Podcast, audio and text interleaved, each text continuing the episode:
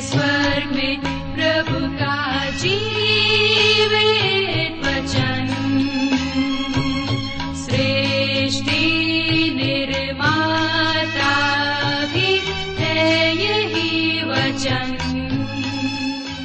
नमस्कार श्रोताओ सत्य वचन। कार्यक्रम को लेकर एक बार फिर हम आपकी सेवा में उपस्थित हैं। आशा करते हैं कि आप सब आज का कार्यक्रम सुनने के लिए तैयार हैं। जैसा कि आपको मालूम है कि इन दिनों हम अपने इस कार्यक्रम के अंतर्गत पवित्र शास्त्र बाइबल के नए नियम में से पहला तिमोथियस नामक पत्री का विस्तार से अध्ययन कर रहे हैं और हमें विश्वास है कि इस अध्ययन से आपको आत्मिक लाभ मिल रहा है। तो आइए श्रोताओ, आज के इस बाइबल अध्ययन को आरंभ करें। सुनते हैं कार्यक्रम सत्य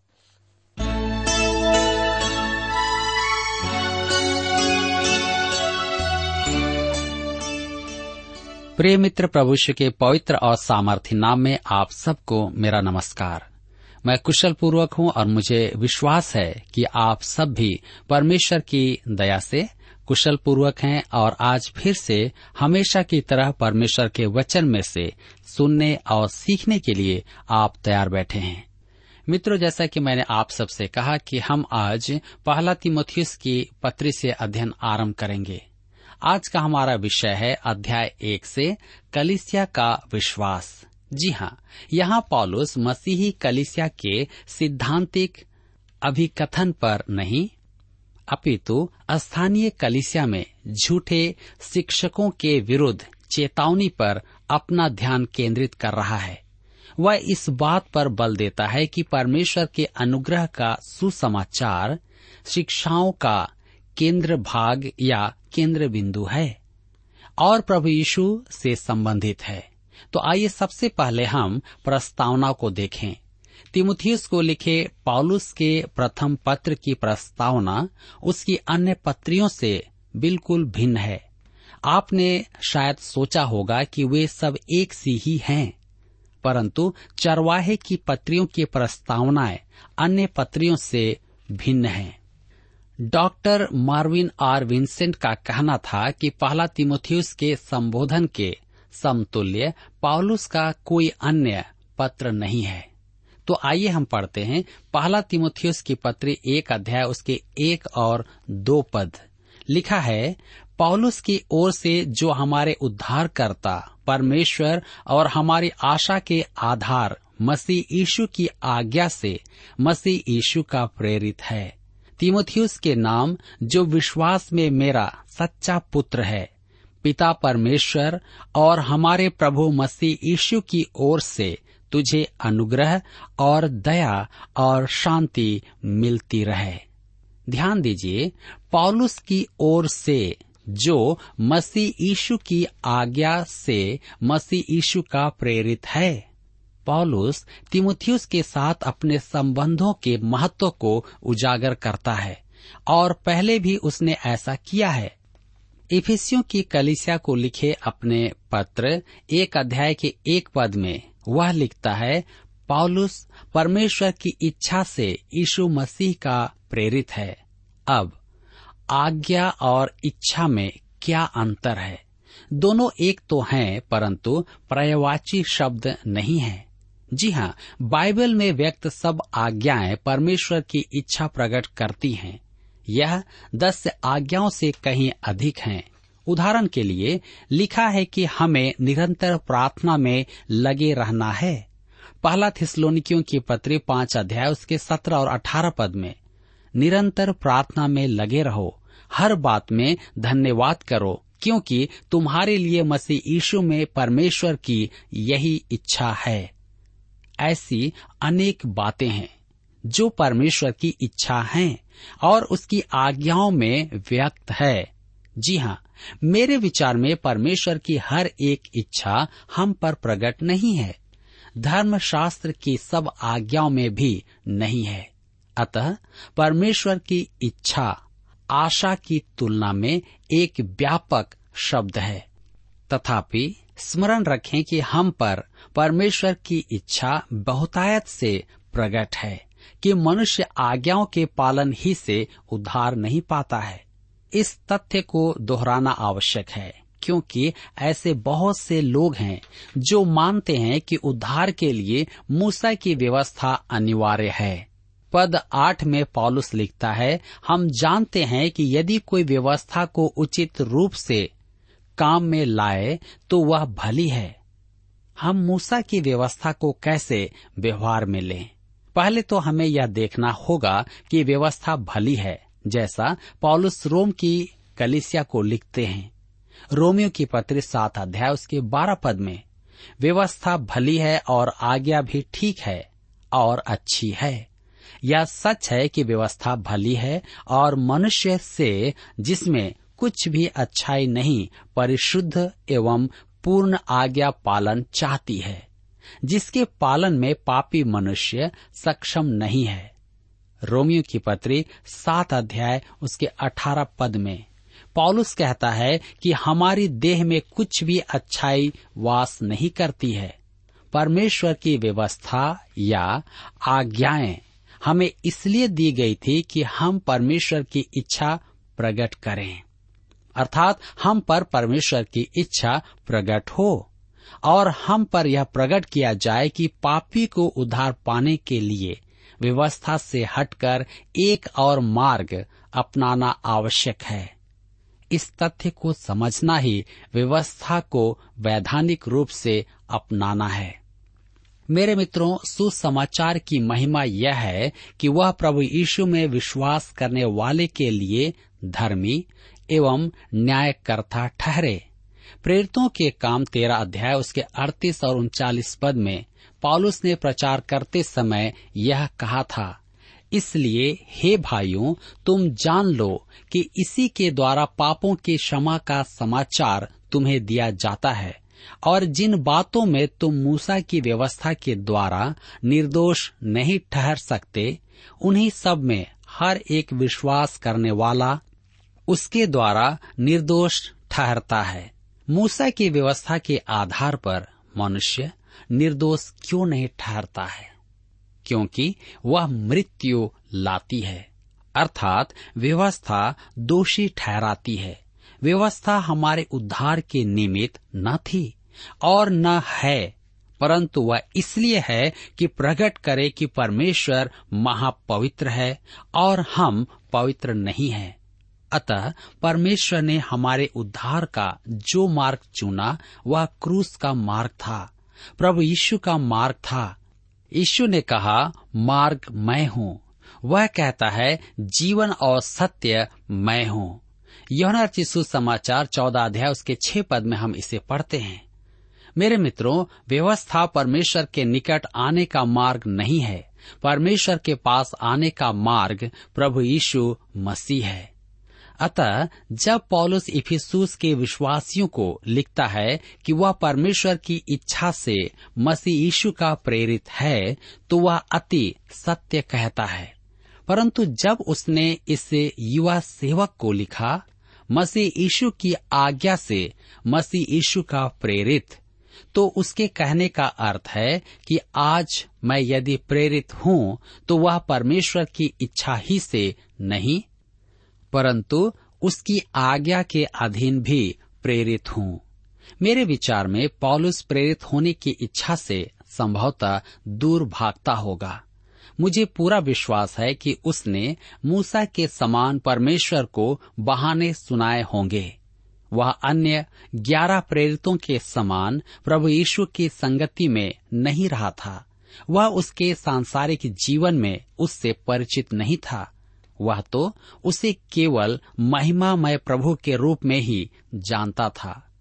उसने तो स्वयं कहा था कि वह प्रेरित होने के योग्य नहीं है, परंतु प्रभु यीशु ने उसे आज्ञा दी, मैं तुझे आज्ञा देता हूँ। जी हाँ यही कारण था कि पौलुस किसी आराधनालय में या एथेंस के भावी कहने वालों के मध्य जा सकता था। या कुरिंत के पतित एवं भ्रष्ट पापियों में जाकर सुसमाचार सुनाने के योग्य था। वह आज्ञा पालक था और एक सैनिक था। वह आज्ञा देकर भेजा गया था। जी हाँ उसे नियुक्त करके नहीं, पॉलुस को प्रेरित बनाने के लिए किसी ने उसके सिर पर हाथ नहीं रखे थे। प्रभु यीशु मसीह ने उसे व्यक्तिगत अधिकार दिया था। मेरे प्रियो यर्मिया को भी ऐसा ही अधिकार दिया गया था। वह एक शर्मिला मनुष्य था, एक दुखी मनुष्य था, परंतु उसने खड़े होकर परमेश्वर के अति कठोर वचन को सुनाए। वह ऐसा कैसे करने पाया? वह आज्ञाओं के अधीन एक सैनिक था, परमेश्वर की आज्ञा के अधीन। जी हाँ जब एक सैनिक को उसके अधिकारी आज्ञा देते हैं तो वह उस आज्ञा का पालन करता है। और ऐसा ही पॉलुस ने भी किया यर्मिया ने भी किया। आज भी परमेश्वर का वचन सुनाने वाले के पास अधिकार होना चाहिए, या फिर वह चुप रहे तो अच्छा है। यदि कोई प्रचार मंच पर खड़ा होकर कहे, यदि आप एक चलन में विश्वास रखते हैं तो शायद उद्धार पाएँ या कहें। आप एक प्रकार से यीशु पर विश्वास कर लें। ऐसे घटिया मनुष्य को परमेश्वर के बारे में कुछ भी कहने का अधिकार नहीं है। पॉलुस परमेश्वर के अधिकार से संपन्न था। हमारे उद्धार करता परमेश्वर, क्या परमेश्वर हमारा उद्धार करता है? निश्चय ही वह है। यौन चिशु समाचार तीन अध्याय उसके सोलह पद में लिखा है, क्योंकि परमेश्वर ने जगत से ऐसा प्रेम किया कि उसने अपना इकलौता पुत्र दे दिया, ताकि जो कोई उस पर विश्वास करे, वह नाश न हो, परंतु अनंत जीवन पाए। परमेश्वर ने बलिदान का प्रबंध किया, और प्रभु यीशु ने इस संसार में आकर उसे पूरा किया। हमारी आशा के आधार मसीह यीशु हैं। यह बात आपको विचित्र प्रतीत होती है, क्योंकि धर्मशास्त्र में यह बात प्राय पाई नहीं जाती है। केवल कुलुसियों की पत्री एक अध्याय उसके सत्ताईस पद में ही एक और स्थान है, जहाँ यह लिखा है, मसीह जो महिमा की आशा है, तुम में रहता है। प्रभु यीशु ने आपको बचाने के लिए अपनी जान दी और आपको उद्धार की अवस्था में रखने के लिए वह आज जीवित है। मेरे प्रियो, वह एक दिन आएगा और आपको अपने साथ ले जाएगा और उद्धार को पूर्ण करेगा। पीछे देखें तो वह हमारा विश्वास है। आज हमारे चारों ओर ध्यान दे तो वह प्रेम है और भविष्य को देखें तो वह हमारी आशा है, वरन हमारे संपूर्ण जीवन, हमारी आशा प्रभु यीशु मसीह में आधारित है। हम देखते हैं तिमुथियुष इस शब्द का अर्थ है परमेश्वर का प्रिय। वह परमेश्वर का प्रिय जन तो था ही, वह पौलुस का भी अति प्रिय था, और स्थानीय कलिसियाओं का भी प्रिय था। मेरे मित्रों, प्रेरितों के काम इफिसियों की पत्री और फिलिपियों की पत्री में हम पढ़ते हैं कि उसका पिता यूनानी था और उसकी नानी लोइस और उसकी माता यूनिके उसके समक्ष ही विश्वास में आई थी। वह लुस्त्रा में रहता था, जहाँ पॉलुस को पत्थरवाह किया गया था। मेरे विचार में उस समय पॉलुस मरकर जी उठा था। इन सब बातों का तिमुथियुस पर बहुत अधिक प्रभाव पड़ा था, जिसके परिणाम स्वरूप उसका मन परिवर्तन हुआ। एक जवान होने के कारण वह शायद संशयवादी था परंतु पॉलुस के साथ घटी इस घटना ने उसे आश्वस्त किया और उनका मन परिवर्तन हुआ। मन फिराव के बाद वह पॉलुस का प्रगट अनुयायी हो गया। जी हाँ तिमुथियुस एक प्रतिष्ठित जन था। हम प्रेरितों के काम सोलह अध्याय उसके दो से पाँच पद में इसे पढ़ते हैं। वह लुस्त्रा और इकुनियम के भाइयों में सुनाम था। पॉलुस की इच्छा थी कि वह उसके साथ चले और जो यहूदी लोग उन जगहों में थे, उनके कारण उसने उसका खतना किया, क्योंकि वे सब जानते थे कि उसका पिता यूनानी है। और नगर नगर जाते हुए वे उन विधियों को जो यरूशलेम के प्रेरितों और प्राचीनों ने ठहराई थी, मानने के लिए उन्हें पहुंचाते जाते थे। इस प्रकार कलिसियाएँ विश्वास में स्थिर होती गई और संख्या में प्रतिदिन बढ़ती गई। तिमोथियस पौलुस के साथ सेवा करता था और तिमोथियस की निष्ठा एवं कर्मठता को देख पौलुस ने उसे अपने विश्वास पात्रों में गिना, जबकि कलिसिया में कुछ भाई झूठे सिद्ध हुए और उन्होंने पौलुस का साथ भी छोड़ दिया था। मेरे मित्रों, कलिसिया में अच्छे मित्र पाना पादरी का सौभाग्य होता है। मेरे वर्षों की सेवा में मैंने कुछ ऐसे लोगों को देखे हैं जो आज तक प्रभु के साथ चलते हैं और मेरे निष्ठावान एवं विश्वास योग्य मित्र हैं। पॉलुस अपने साथियों पर विश्वास नहीं कर सकता था, परंतु तिमोथियस पर उसे पूरा पूरा भरोसा था। फिलिपियों की पत्र दो अध्याय उसके 19 से 23 पद में वह तिमोथियस के लिए लिखता है, मुझे प्रभु यीशु में आशा है कि मैं तिमोथियस को तुम्हारे पास तुरंत भेजूँगा, ताकि तुम्हारी दशा सुनकर मुझे शांति मिले, क्योंकि मेरे पास ऐसे स्वभाव का कोई भी नहीं है जो शुद्ध मन से तुम्हारी चिंता करे, क्योंकि सब अपने स्वार्थ की खोज में रहते हैं। न कि यीशु मसीह की। पर उसको तो तुमने परखा और जान भी लिया है कि जैसा पुत्र पिता के साथ करता है, वैसा ही उसने सुसमाचार के फैलाने में मेरे साथ परिश्रम किया। पॉलुस कहता है, विश्वास में मेरा सच्चा पुत्र है। प्रभु यीशु को ग्रहण करने में पौलुस ने तिमेथ्यूस का मार्गदर्शन किया था और उनमें बहुत घनिष्ठता थी। हम देखते हैं, पिता परमेश्वर और हमारे प्रभु यीशु मसीह की ओर से तुम्हें अनुग्रह और दया और शांति मिलती रहे। यह पौलुस के अन्य पत्रों के अभिवादन जैसा प्रतीत होता है।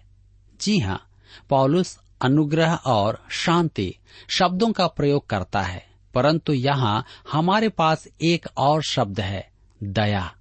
दया शब्द पुराने नियम में काम में लिया जाता था और वह अनुग्रह के तुल्य है। पुराने नियम की बलि ने परमेश्वर के पवित्र, धर्मी और न्याय सम्मत सिंहासन को दया आसन बनाया था।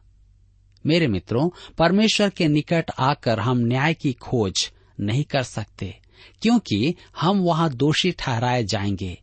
हमें परमेश्वर से जिस बात की आवश्यकता है, वह है उसकी दया। और परमेश्वर ने सब प्राणियों के लिए दया का प्रावधान किया है।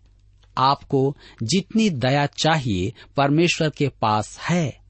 तथापि दया वैसे ही है जैसे बैंक में रखा आपका पैसा या रुपया, जो चेक लिखे बिना काम में नहीं आता है। यहाँ आपका चेक, विश्वास का चेक है। परमेश्वर दया का धनी है परंतु आपके उद्धार के लिए उसके अनुग्रह की आवश्यकता है। परमेश्वर आप पर दयावान है और आप पर ही नहीं, संसार के सब पापियों पर भी दयावान है। यहाँ तक कि उसके निंदकों और उसका त्याग करने वालों और उससे फिर जाने वालों पर भी वह दयावान है। वह धर्मी और अधर्मी दोनों पर मेह बरसाता है।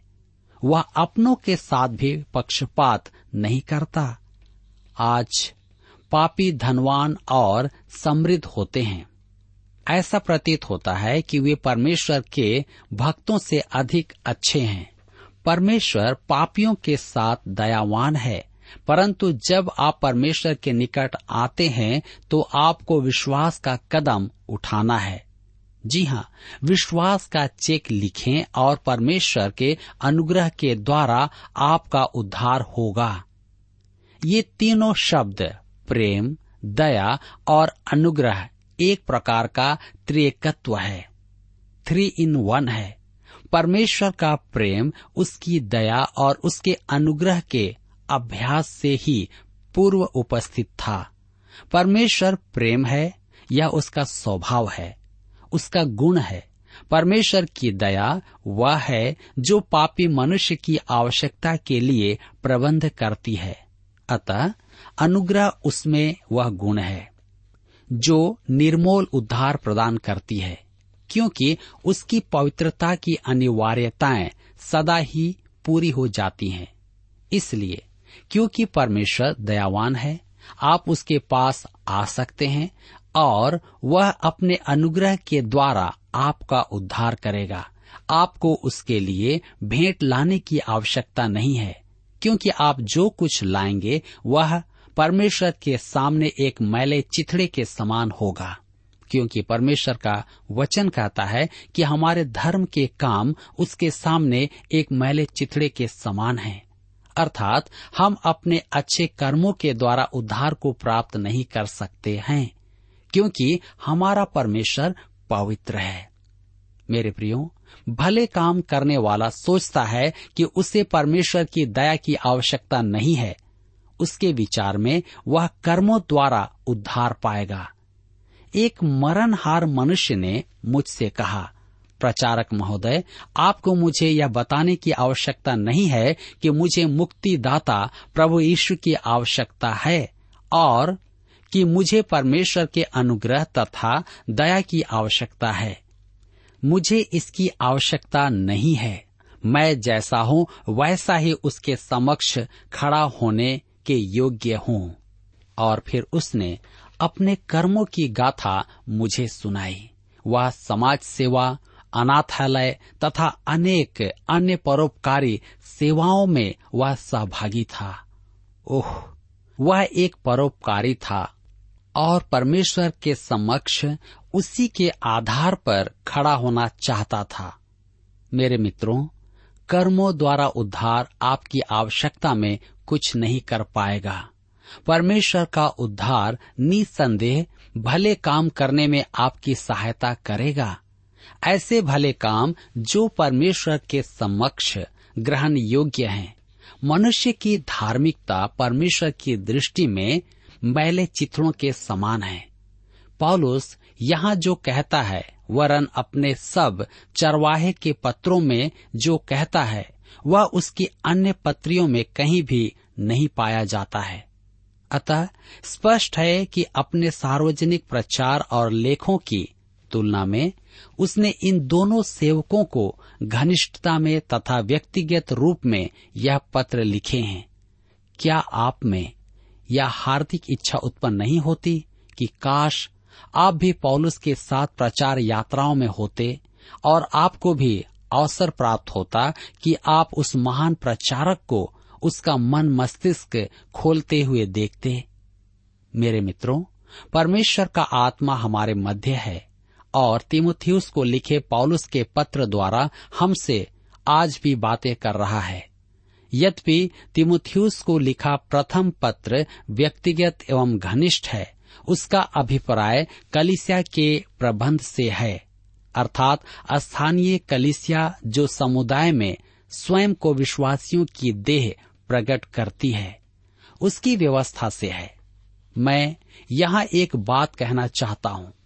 शायद मुझमें उपस्थित सेवक यह कह रहा हो कि प्रत्येक विश्वासी को कलिसिया का सदस्य होना आवश्यक है। उसे स्थानीय कलिसिया के साथ अपनी पहचान बनाना आवश्यक है। तब वह कहता है, पिता परमेश्वर। परमेश्वर पॉलुस का पिता था। वह तिमुथियुस का भी पिता था और आज यदि आपने प्रभु मसीह को ग्रहण किया है तो वह आपका भी पिता है। वह मेरा पिता है, क्योंकि मैंने प्रभु यीशु को ग्रहण किया है, और मैं परमेश्वर के परिवार में पाला पोसा गया हूँ। यह कैसा महान सौभाग्य है। पौलुस एक यहूदी फरीसी था, और उस समय उसे परमेश्वर को पिता कहने का सौभाग्य प्राप्त नहीं था। कहता है, हमारे प्रभु मसीह यीशु स्थानीय कलिसिया में कुछ भी किया जाए तो केवल प्रभु यीशु के नाम में किया जाए, या उसकी आज्ञा के अनुसार किया जाए। वह कलिसिया का सिर है, वह प्रभु है।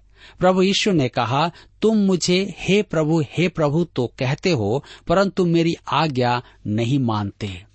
मेरे प्रियो, क्या वह आज हमसे भी ऐसा ही कहता है?